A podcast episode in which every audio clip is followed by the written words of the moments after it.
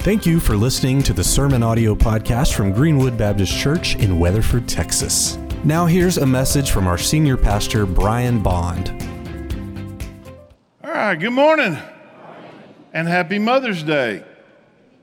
Um, we would like to uh, take a moment and honor um, the mothers that are here and, and all those that have had an impact in our lives by um, being a part of us and, and helping to raise us when we were young.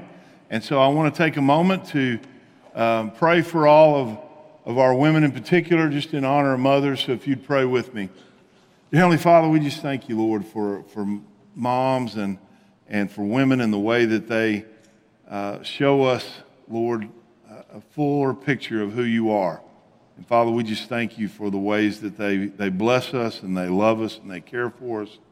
And uh, Father, we just pray blessings upon them and thank you uh, Father, for uh, their part in our lives and, and for allowing us to be a part of theirs. And Lord, we pray and we ask these things in Jesus' name. Amen.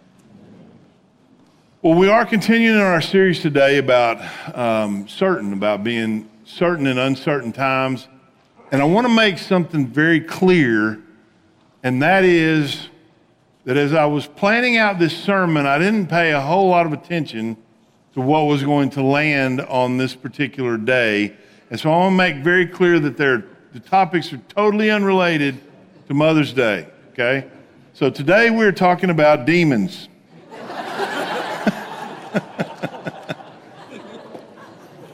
They're not related to your kids either, all right? It has nothing to do with, don't be, he's talking about you today. He saw the way you reacted. No, it has nothing to do with your kids either. Um, so last week we talked about the strategies of Satan and being able to recognize um, the, the lies and the way that, that he tries to deceive us. And today we are talking about demons.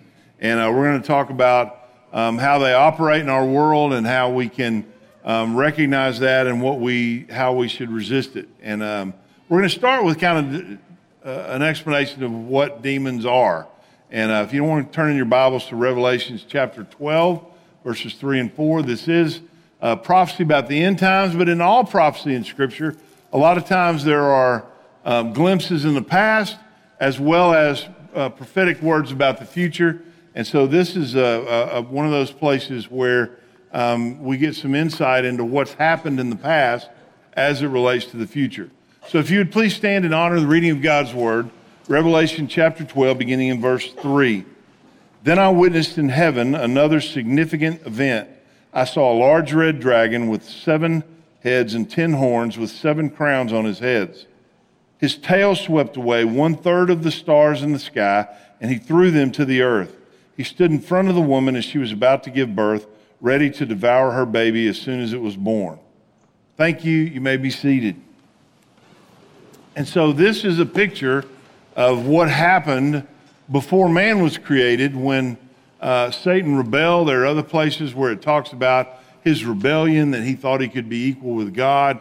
He rebelled against God, and when God threw him out of heaven, a third of the angels went with him. So a demon is a fallen angel that has rebelled against God and now is a, a, a tool or a minion of the evil one.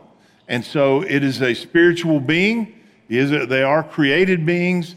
Um, they don't have physical form like we do. Um, they do intersect our world, and we're going to talk about that some too.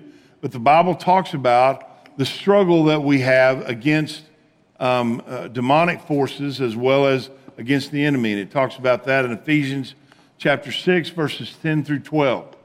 A final word be strong in the Lord and in his mighty power. Put on all of God's armor so that you will be able to stand firm against all strategy, strategies of the devil. For we are not fighting against flesh and blood enemies but against evil rulers and authorities of the unseen world, against mighty powers in this dark world, and against evil spirits in the heavenly places. So, first of all, I want to say that God tells us you can fight, you can resist, you can um, resist the temptations of evil. And then it goes on to talk about who our enemies are and where they operate. And I want to talk about the three places that are identified in Scripture where demons operate. The first one, and it was alluded to in that, that verse we just read, is in the heavenly places. And that would be in a spiritual realm that is beyond this world, okay? And that's in Daniel chapter 10, verses 12 through 13. Daniel's praying to God and asking for wisdom. Um, he's humbling himself before him. And then an angel appears in chapter 10, verses 12 through 13. And the angel speaks to him. Then he said, Don't be afraid, Daniel. Since the first day you began to pray for understanding and to humble yourself before your God, your request has been heard in heaven. I have come in answer to your prayer. But for 21 days, the spirit prince of the kingdom of Persia blocked my way. So that was demonic resistance to an answer to prayer. It happened in the, in the heavenly realms. The, the answer was sent in the form of an angel, but for 21 days, it was delayed in getting to Daniel. And so that's one of the things that we need to recognize is there is a, a spiritual war that's going on all the time. When we're asking God for prayer requests, there's resistance to that. And there was resistance to his prayer. Then Michael, one of the archangels, came to help me, and I left him there with the spirit prince of the kingdom of Persia. So even in this realm, the angel had to get help from one of the archangels to be able to, to get to Daniel to answer his prayer. So, you know, that's one of the reasons why we need to continue in prayer, is because sometimes there's resistance to the answers to our prayers. And so we need to keep continue praying. I, I wouldn't profess to understand how all that works and how it is that a, a demon could keep an angel from uh, getting to Daniel for 21 days, but there it is in Scripture.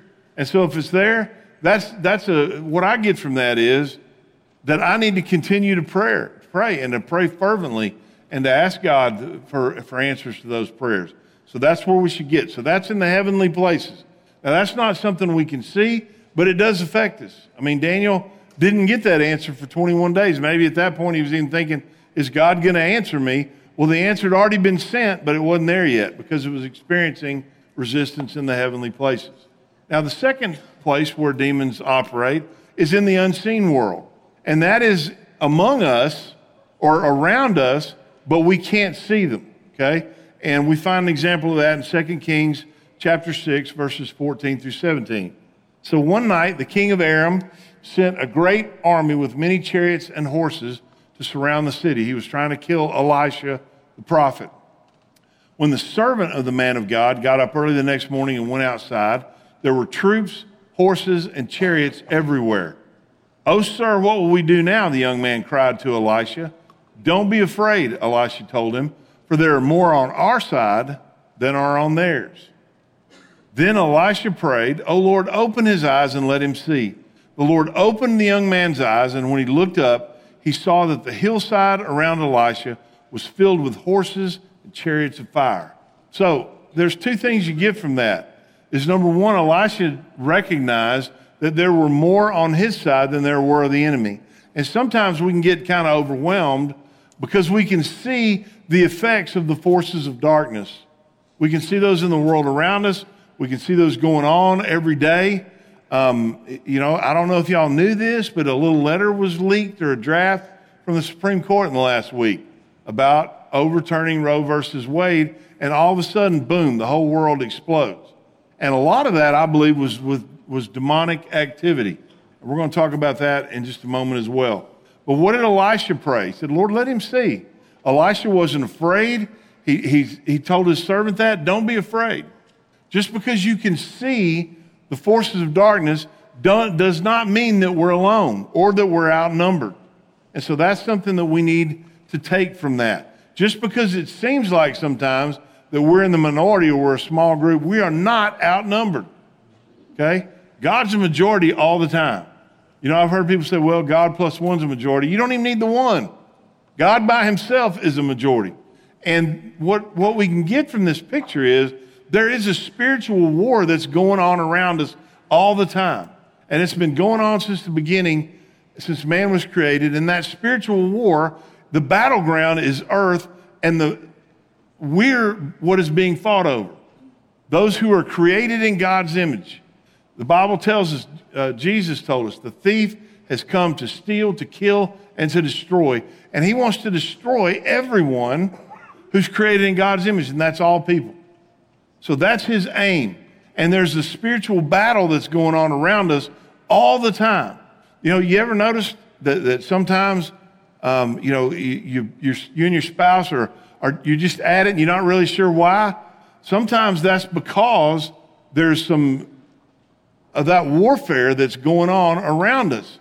And that's one of the reasons why, you know, I don't like to, when I'm getting into subjects like this one and the one I talked about last week, I don't like announcing them. I don't like letting the enemy know what I'm doing or what's coming because there there's, there's can be greater resistance to that. It's not because I fear the enemy. See, two weeks ago, I announced what I was preaching last, last Sunday. Okay? And were there attacks that came? Absolutely. I knew they were coming and I was ready for them. It doesn't mean I enjoyed them, I didn't, but I knew they were coming. And here's the deal you don't have to be afraid of the enemy, he can't defeat you. You understand that? He cannot defeat you. So we're going to talk about that as we go. But now, now we're at the here and now. What about now? Well, in Matthew 8 16, that evening, first you have the heavenly realms, then you have the unseen world, and then you can have what, what can we see? How can you see? Can you see demons sometimes? Absolutely. Here's where we see that. In Matthew 8 16, that evening, many demon possessed people were brought to Jesus. He cast out the evil spirits with a simple command, and he healed all the sick. Now, I want to be very clear about this, but in my lifetime, I've come across a couple of people that I believe were demon possessed, that I spent time with or were praying through with their family about certain things. I've probably come across more than that. And one of the things that we get mixed up sometimes, I do believe there are mental illnesses, okay? And I'm not trying to say that, but sometimes we label as mental illness what is really demon possession. Okay, so why, you ask, does that still happen? Absolutely it does. Anything that was spiritually true during the time of Jesus is spiritually true now. Okay? And there were demon possessed people during the time of Jesus, so there are demon possessed people right now. So, the first thing I want to tell you is if you're a believer in Christ, if you belong to Jesus, you're a Christian, number one, you don't have to worry about being possessed by a demon. You cannot be possessed by a demon. In 1 John 4 4, it says, But you belong to God. Okay? You're God's possession. You're his family. So you can't be possessed by a demon.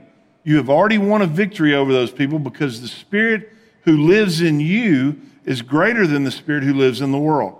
So you have been indwelt by the Holy Spirit if you are a believer. Okay? And the spirit that's in you is greater than any demon that would try to possess you. So you cannot be possessed by a demon. The, the scripture in other places says that the, that the Spirit, Holy Spirit is a seal of God on you. The enemy cannot break that seal, he cannot possess a believer. But there are those that can be possessed because they do not have that protection. Now, they can't be possessed against their will. You, they've invited at some point through a, a, decision or a series of decisions. What happens is, and, and as believers we can do this too, is you can give the enemy a foothold in your life. When you start uh, choosing to go against the things of God, maybe you've chosen to make, you know, a secret sin and to keep that quiet and to continue in it. You've given him a foothold of influence in your life. But if you don't have Christ, you've invited him into your life. And that can end up in possession. Okay? It doesn't start with one day, you know, you're walking along, you know, everything's great, and boom, you're possessed by a demon. That's not how it happens, I don't believe. It happens because you've given the enemy a foothold and you've opened the door for him. He can't enter into anybody without their permission. But people, a lot of times, give him permission by going along with his deception, with his lies, choosing to go down paths that they know are against the Word of God and are against the things of God. But as a believer, you cannot be possessed. So now we're going to talk about how demons work, demonic works in the world that we live in, okay? Acts 16, 16 through 18. And all these um, have to do with people that were possessed by a demon, and it gives us some insight into how they work. Now, I'm not going to try to tell you that this is a comprehensive, everything, we're going to cover everything. We're not. We're covering some of the basics here. In Acts 16, 16 through 18, one day as we were going down to the place of prayer, we met a slave girl who had a spirit that enabled her to tell the future.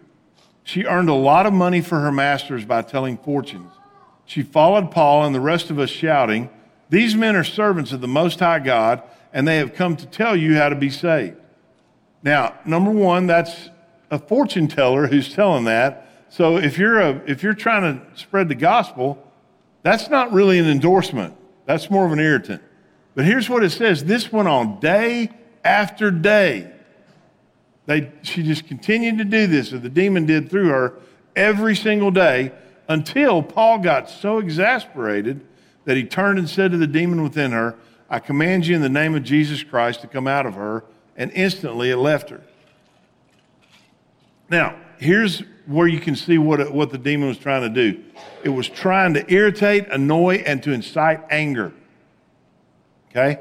Now, what happened? Paul got exasperated, cast her out, cast out the demon that was in her. Okay? So, what happened after that? Well, the people who were her masters were angry because they were making money off this girl, quote, telling fortunes or whatever. And so, what did they do? They roused up, got everybody riled up against Paul and the apostles, and it started a citywide riot. That's how the enemy works. Is he tries to incite anger, tries to get a response from us, and then he wants to create division and violence wherever he can. So here's the thing that caused division amongst the town. Okay? And that's one of the signs of demonic activity is always going to be division and trying to turn people against each other. If you listen to a lot of the rhetoric that's accompanied that release of the, the decision regarding Roe versus Wade, a lot of it is divisive. There's been veiled references to violence. Um, last night, there were two protest groups at two of the Supreme Court justices' homes, their, their private homes, to try to intimidate them into changing their decision. That's how the enemy works. That's a sign of demonic activity. And a lot of the responses, if you've seen it, you're like, wow, man, there, you, there's yelling, all this talk about how angry they are. That's a demonic response. And one of the things that we need to be careful about doing is, uh, and I believe our church has a firm stand on the, the sanctity of life and on defending the rights of the unborn. And, and so this is a time where we would celebrate. But one of the things we have to be careful about is allowing the anger that's directed towards us because of these decisions to get a response of anger in return. That's one of the things the enemy wants to do is to cause us to be angry. And the Bible tells us man's anger does not accomplish the righteousness of God. So our anger is not going to make anything better.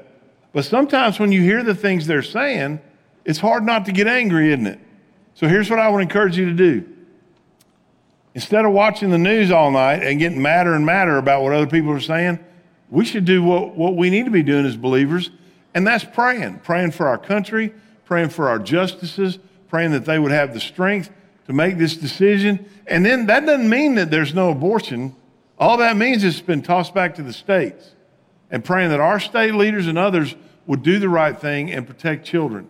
Because all those children, those babies in the womb, were created in the image of God. They were formed in the womb by Him. Look up Psalm 139. And th- that's why Satan is so intent on destroying them, is because they're created in the image of God. And Satan wants to destroy everyone and everything that is in the image of God. Okay? And that's why there's this passion about destroying God's image. And it comes through deception. We're going to talk about that too. And it, but, but watch and look at some of the responses, and you you'll see marks of demonic activity.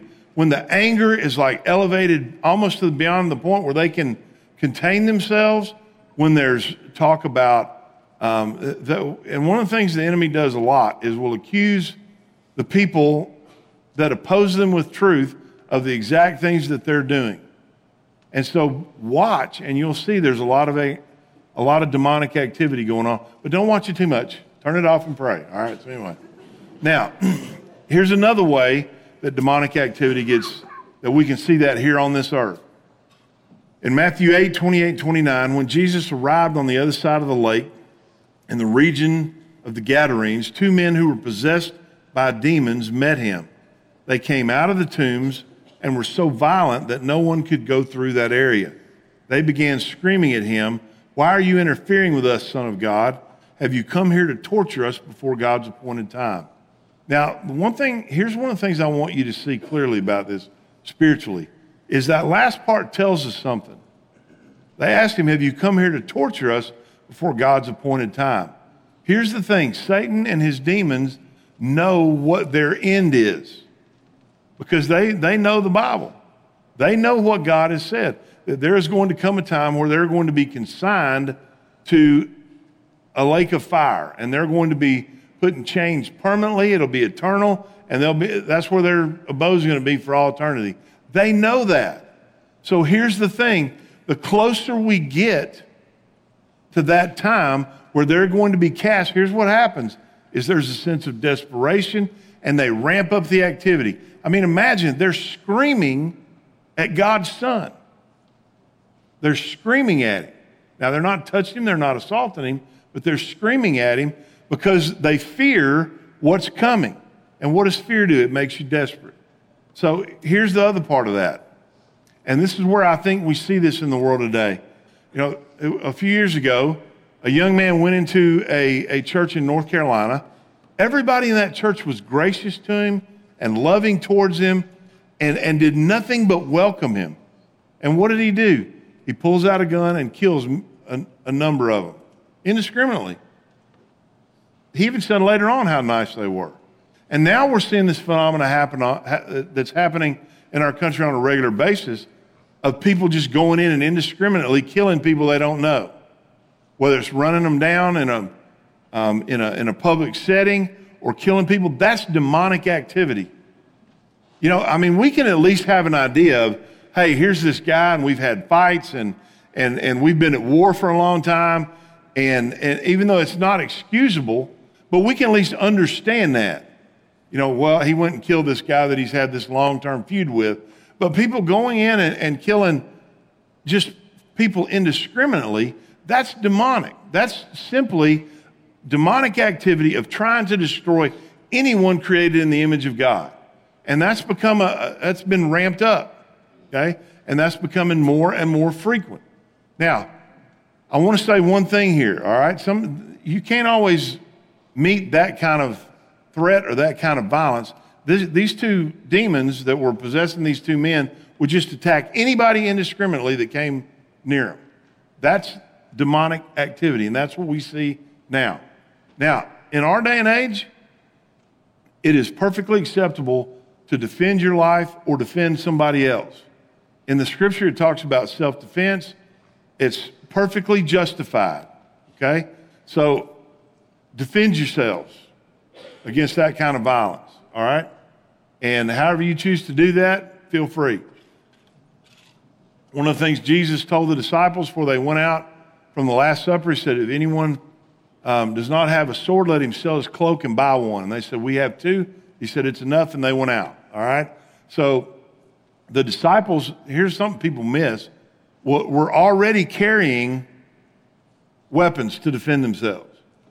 And that is clearly a right that comes from God. It's in Scripture, the right to defend ourselves. Now, we don't have the right to go and take the life of somebody we disagree with politically or in any other way, or somebody that said something that offends us, but someone that's trying to take our life or trying to take others, yes, we have the right to defend ourselves. So, prayer is our best defense against demonic activity, but there are times when another type of defense is warranted and sometimes necessary. So, that's some of the ways that we see demon possessed people operate is, is violence, and you'll see them carry out just indiscriminate violence against anyone that is created in the image of God. So that's the second way that we see demonic activity. All right, another way is in 2 Corinthians 4 4. Satan, who is the God of this world, has blinded the minds of those who don't believe. They are unable to see the glorious light of the good news. They don't understand this message about the glory of Christ who is the exact likeness of God. That's one of the great works of demonic activity is to deceive people. And so you'll hear all the time, oh, well, Christians are just trying to, to force women to do this or that. We're not trying to force people. What we're trying to do is protect an unborn life. And one of the reasons why we do that is because we know that not only does that the, the absence of the destruction of that life go against God's word, but it also causes the woman who gets an abortion to suffer a lifelong wound.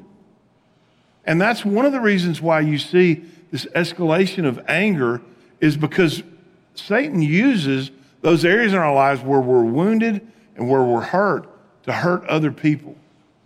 And one of the things that we want to do is to tell them the truth.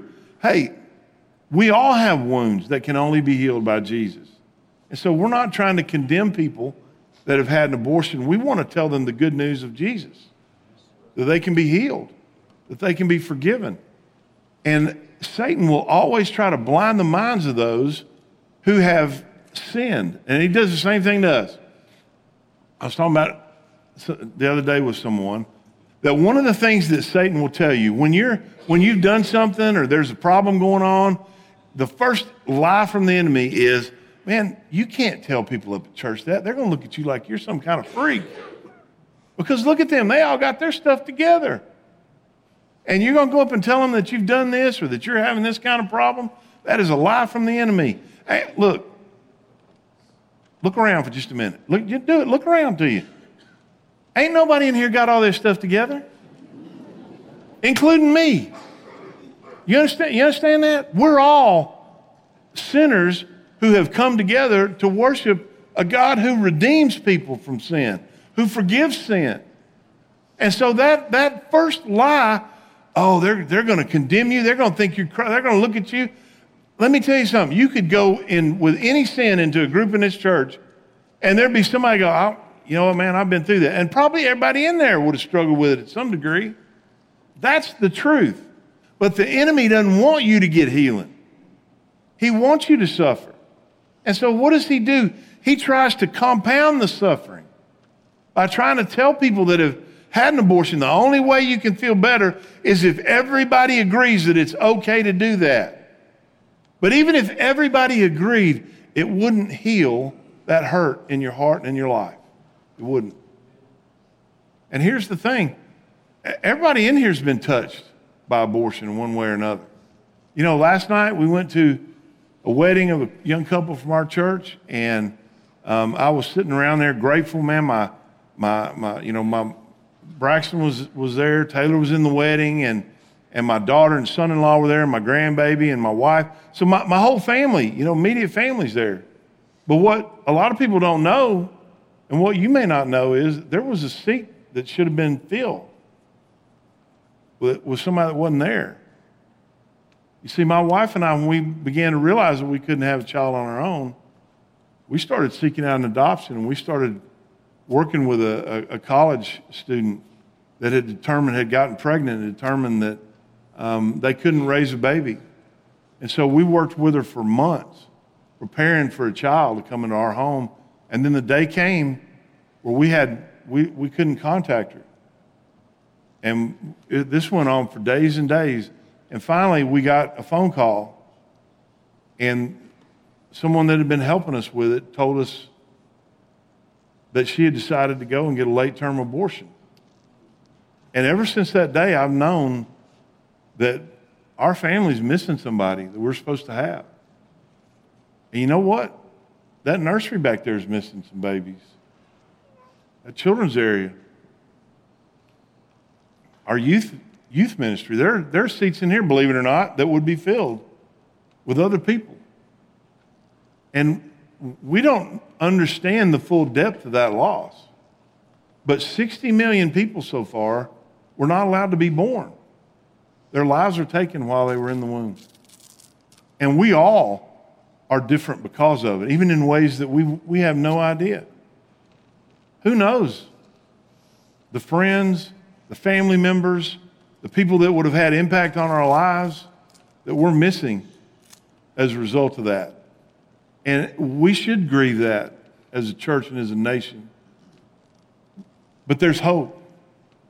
Because you know what? There's healing and there's forgiveness and there is restoration through Jesus. And so, no matter how much the enemy tries to blind people, Our job as a church is not to condemn for their sin, it's to offer them the truth of God's word and the good news about Jesus. Do you know what Satan loves? His greatest hope, if he can't destroy those who are in God's image, is to keep them from the news that God loves them, that he cares for them, that he died for them, and that they can be forgiven.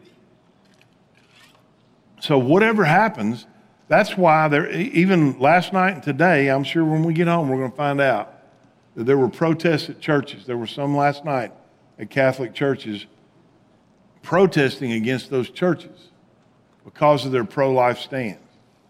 And here's the thing that's the enemy deceiving people into thinking that the people that want to tell them the good news are the enemy. That's how the enemy works. He blinds the minds of those who don't believe. And so, those people, just like we said at the beginning, they're not the enemy. They're not the enemy. But we have the opportunity to, get, to share and to give the good news to those folks. Now, there's one other thing that's a little uncomfortable when you talk about demons or torment or whatever. They, they torment people. And I would like to tell you that just like in those other instances, they weren't allowed to touch Christians or whatever, that a demon could never touch you or torment you, but that's not true. In 2 Corinthians 12 7, Paul is saying, Even though I have received such wonderful revelations from God, so to keep me from becoming proud, I was given a thorn in my flesh, a messenger from Satan to torment me and keep me from becoming proud. So he was tormented by a messenger of Satan, a demon. And Job experienced afflictions at the hand of Satan as well. Here's the one thing I can tell you anything that would happen from a demon against you personally only happens under the permissive will of God. It is only by his permission. And there is always a purpose. Paul, the purpose that Paul stated that he knew was it was to keep him from becoming proud. And so I'm, I'm not trying to tell you, I've known people that saw a demon behind every bush. Every time somehow I can't find my keys. Not today, Satan. I know you're hiding my, sometimes you just forgot where you put them, all right? It's not necessarily a demon. You understand what I'm saying? So every bad thing that comes along in life is not because of Satan, all right? But as a believer, here's what I do know, and here's what I, I do the same thing. If there starts to be a pattern of, of difficult things happening, I start asking God, God, did I do something? Are you trying to discipline me? Or maybe this is a test. I start asking God. David, used, David prayed, hey, if there's any sins, because sometimes we don't see our own sin. It kind of sneaks up on us. And we need somebody else to show us. That's one of the things the Word of God does. The Bible says this is a mirror. And the more we look into it, the more it shows us those things in us that are wrong, okay? And so, but sometimes we need somebody else. Maybe it's God Himself telling us. And one of the things that I do, I'm not talking about every little thing, but I say, God, is, is this your discipline? Are you trying to teach me something? Is there something that I've allowed in my life that you're trying to, to, to, to prod me to get rid of it? Or maybe this is just a test. So be aware that that can happen. Now, it doesn't say in the Bible anywhere about how often this happens. There's nobody else in the scripture, none of the other apostles or writers in scripture talk about being buffeted by a messenger of the enemy, of Satan, other than Paul. So maybe it's really rare, I don't know. But I do know that circumstances, God can use those to try to get our attention. And we should be sensitive to that and asking God, is there something that you want to do? Now, how do you protect yourself? From the enemy. Because here's what he wants to do. He wants to, if, if you're a believer, he's like, okay, we lost that battle, but we can make them miserable and we can make them where they're not good, not any use in the kingdom of God anymore. How do they do that? By trying to deceive us, by trying to tempt us, by trying to pull us away from God. And how do we combat that? Number one, don't give the enemy a foothold in your life. Don't give him a place in your heart. He can't possess you, but don't give him any ground. When you sin, go before God and confess it. secret sins are one of the most fertile grounds that you can give to the enemy and will, will make you ineffective for the kingdom of God. And number two, are going to make you miserable. So, what does the Bible tell us? It says, confess your sins before God. All right? Keep short accounts. Always do, evaluate. Hey, am I, am I following Jesus? Am I living up to the things of the Word? Be in the Word of God. Look in the mirror as much as you can. Don't give him a foothold. Be careful about how we walk. It says in uh, 1 Peter, it says, for be of sober spirit, be on the alert. Your enemy, the devil, or your adversary, the devil, prowls about like a roaring lion, seeking whom he may devour. And how's he, how, what does he want to devour? He wants to, he wants to pull you away from God. He wants to wreck your walk with him. He wants to wreck your marriage. He wants to wreck your relationship with your kids. He wants to do all those things. And so beware and be aware of those things as they come. Now, here's the last thing.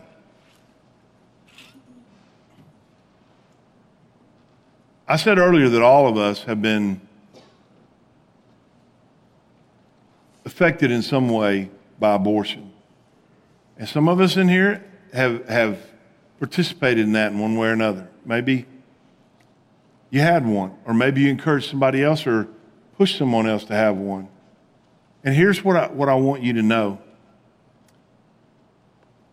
there's a way to be healed, there's a way to be made whole, and that's through Jesus. I want to read to you from Isaiah 53, 3 through 6. And this is the news that Satan most wants us to not tell people.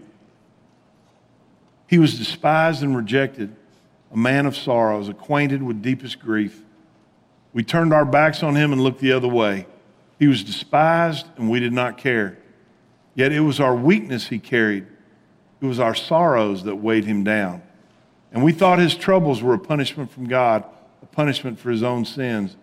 But he was pierced for our rebellion, crushed for our sins. He was beaten so we could be whole. He was whipped so we could be healed. All of us, like sheep, have strayed away. We have left God's paths to follow our own, yet the Lord laid on him the sins of us all. So, what I want you to know is our church, we're not here to condemn people that have had an abortion. We're not here to condemn people who advocate for that. We're here to tell them that guess what? There was one that died who was beaten and who suffered so that you could be healed, so you could be made whole. And we want you to know healing. My wife, she's actually in this service. Carrie, raise your hand. She's right down there. She's the pretty one right there. Not that all the rest of y'all ain't pretty. I didn't mean that. I should just. Anyhow, for years, she's been working with a ministry to bring healing to women who've suffered the pain of, abor- of abortion. And if you want to contact her, there are ways that you can do that on Facebook or, or in other ways. Um, call a lady in the church office, and that will be completely confidential. She's never she's gone through that process with a number of people through the years. She's never even told me how many, and she's never told me a single name. And so that is 100% confidential. And we offer that to you because we want you to be made whole and we want you to know you can be forgiven and that you can be healed. And I know that there's some that, well, you know, there's some sins that, you know, you don't know what I've done or you don't know the things I've done. I don't have to know them. I want to read this last part to you again. The Lord laid on him the sins of us all. Jesus died for your sins. And the enemy will try to tell you, you can't be forgiven of that sin. That's a lie. There is no sin that you've committed that you cannot be forgiven for. And that's what we want to share with you and want you to know. And here's the deal in the battle against demonic lies and against the, the, the things that are going to come, it's going to get worse. As we get closer to that time, Demonic activity is going to rise. And our best weapon is number one, prayer, and number two, love. We have good news to share with people that are hurting, with people that are angry, with people that hate, hate us. And the good news is, guess what? God forgave my sins and he'll forgive yours too. Jesus died so that you could be healed and so that you could be whole.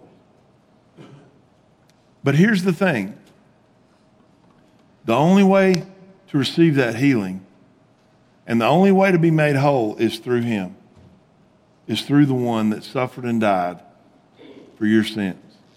There's no court decision, there's no political victory, there's nothing that'll make you whole. Only Jesus can do that. And you know what, as believers, we need to be careful too. Just getting such and such people elected or getting such and such laws passed is not going to heal this country. The only thing that can heal it is Jesus. And that is the best news we have. Now, I'm not saying we shouldn't vote, we should. We ought to vote in accordance with what we believe. And should we, I hope and pray that, that, that Roe versus Wade is overturned. I've been praying for it for 30 years now. And that will be a great day in my mind and in my heart. But it's just the beginning. And even that is not going to fix things.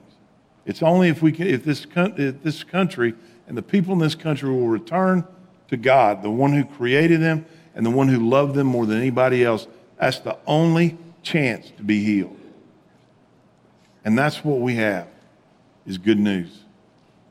You can be forgiven, you can be healed, and you can be made whole through Jesus. So don't forget those things. There are going to be forces that oppose us, but we're to be instruments of light and truth and love. So don't let the anger of those that might oppose you provoke you to anger. Respond in love and respond with good news. You know, the best news is this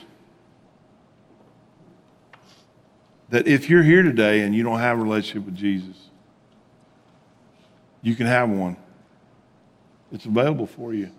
Jesus died for your sins, but you have to grasp hold of that. And you do that by having a personal relationship with Him. And I would love to give you the opportunity to do that. There's three simple things. Number one is you got to acknowledge that you're a sinner and ask forgiveness of your sins. Every single one of us has to do that, me included. I had to do that when I became a believer as a, as a youngster. And it's available for you.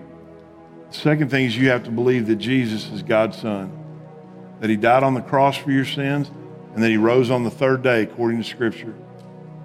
And then the last things in Romans 10 9 and 10 that if you confess with your mouth the Lord Jesus and believe in your heart that God raised him from the dead, you will be saved. And so I'd like to, to, to lead anyone who would like to know their sins are forgiven, would like to know that their eternal destiny is set with God in heaven. I'd like to know that I gave you the opportunity to make that decision. So I want to do that right now. And if you'd like to do that, you'd like to know your sins are forgiven, you have peace with God, and that peace is going to be forever, I want to ask everyone in here to bow your heads, close your eyes for a moment, and I want to lead you in a prayer of salvation. And you can repeat this prayer after me, or you can pray it in your own words. But if you'd like to know those things, I want to encourage you to pray it with me right now. Dear God, thank you for loving me and thank you for Jesus. God, I know I'm a sinner. Forgive me of my sins. Come into my heart, my life, and cleanse me and make me yours. I believe Jesus is your son. I believe he died on the cross for my sins. And I believe he rose on the third day according to Scripture. So today, I trust Jesus as my Savior, and I confess Him as my Lord. Now, without anybody looking around, I want to ask you to do one more thing because I want to pray for you, and I want to encourage you for just a moment. If you prayed that prayer today and you meant it, here's what I want you to do. I just want you to look up at me for just a moment. Okay? All right?